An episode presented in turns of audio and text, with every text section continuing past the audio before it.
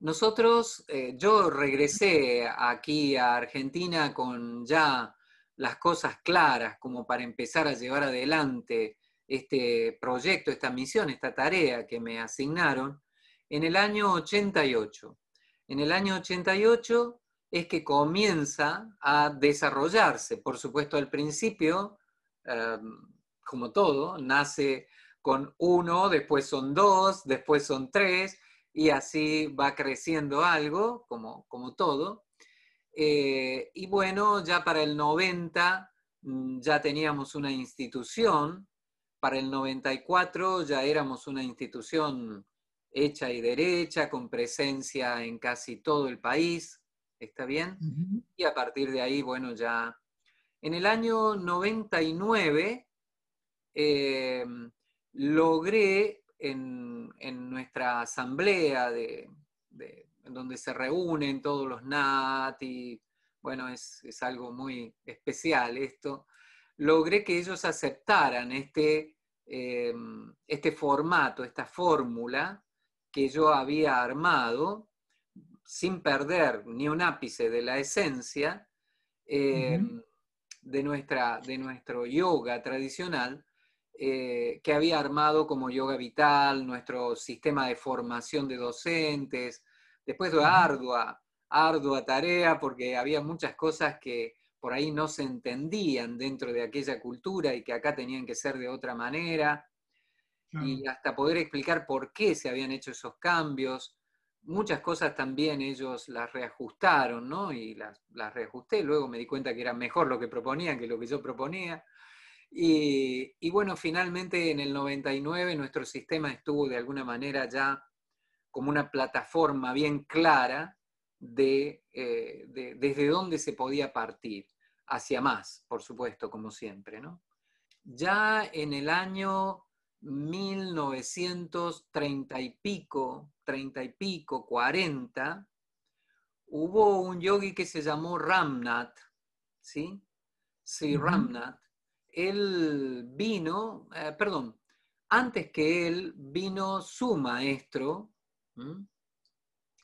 eh, y, estuvo haciendo como un recorrido por varios países, Uruguay.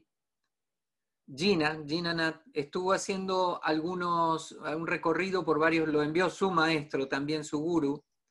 Eh, su guru le dijo que muchas de las muchos de los hermanos de la tradición Nat, que antiguamente nacían siempre en India, por una cuestión de causa y efecto, teniendo en cuenta las condiciones actuales, todo esto, bueno, lo debemos tomar como una creencia. Yo no puedo fundamentar ni explicar estas cosas, pero te cuento cómo es esta, esta creencia. Allí él le dijo que muchos de nuestros hermanos de la tradición Nat iban a nacer en este momento, en esta época, aquí en Latinoamérica, y era importante ir y reconectarlos, como que volverlos a conectar. Y así fue como mi guru se liga con Gina por allí en el 1930 y pico, mientras él iba pasando por aquí, por Argentina, eh, con solo unos días de contacto, tuvo un gran despertar y más tarde pasó cinco años atendiendo a RAM eh, y ahí realmente tomó el basamento fuerte. Está bien, lo otro fue más intuitivo, más, tú sabes, es el Diksha, el Guru. La mente explota y aparece todo allí. Eh, y luego pasó cinco años con Ram y así finalmente mi guru, bueno, se transformó en quien era. Él no, no estaba interesado en tener discípulos ni, demasiado en enseñar, solo en algunos momentos y en algunos lugares daba alguna que otras enseñanzas. Eh, yo tuve esta bendición de poder ligarme con él y bueno, y, hacer este camino ahí. Y después, bueno, reencontrarme con mi tradición. Ya él en el año 97 desencarnó eh, así que cuando me reencontré con mi tradición y todo esto fue muy importante para mí. Y allí recibí todo otro bagaje de elementos que no había recibido directamente de mi guru, porque, bueno, él lo, había hecho todo en un formato mucho más occidental. y bueno, fue muy interesante para mí redescubrir, profundizar un montón de conocimientos que había recibido desde niño. Y así que te diría que no, que ellos fueron los precursores. Creo que definitivamente no, no sé yo de alguien que haya venido antes que ellos. Lo que pasa es que su tarea estuvo tan votada, fue tan puntual, que no, no impactó de alguna manera en la, en la conciencia, en el, en el conocimiento de, estas, de, que estas personas pasaron por aquí en algún momento. ¿Bien? Cuando hablas, ah, ¿pasaron por aquí, por Argentina? Por Argentina me refiero, sí, como te digo. Eh, pasaron por Uruguay, Argentina, Brasil, incluso Colombia, Bolivia, pero pasaban de, de incógnito, ¿bien? O sea, su tarea...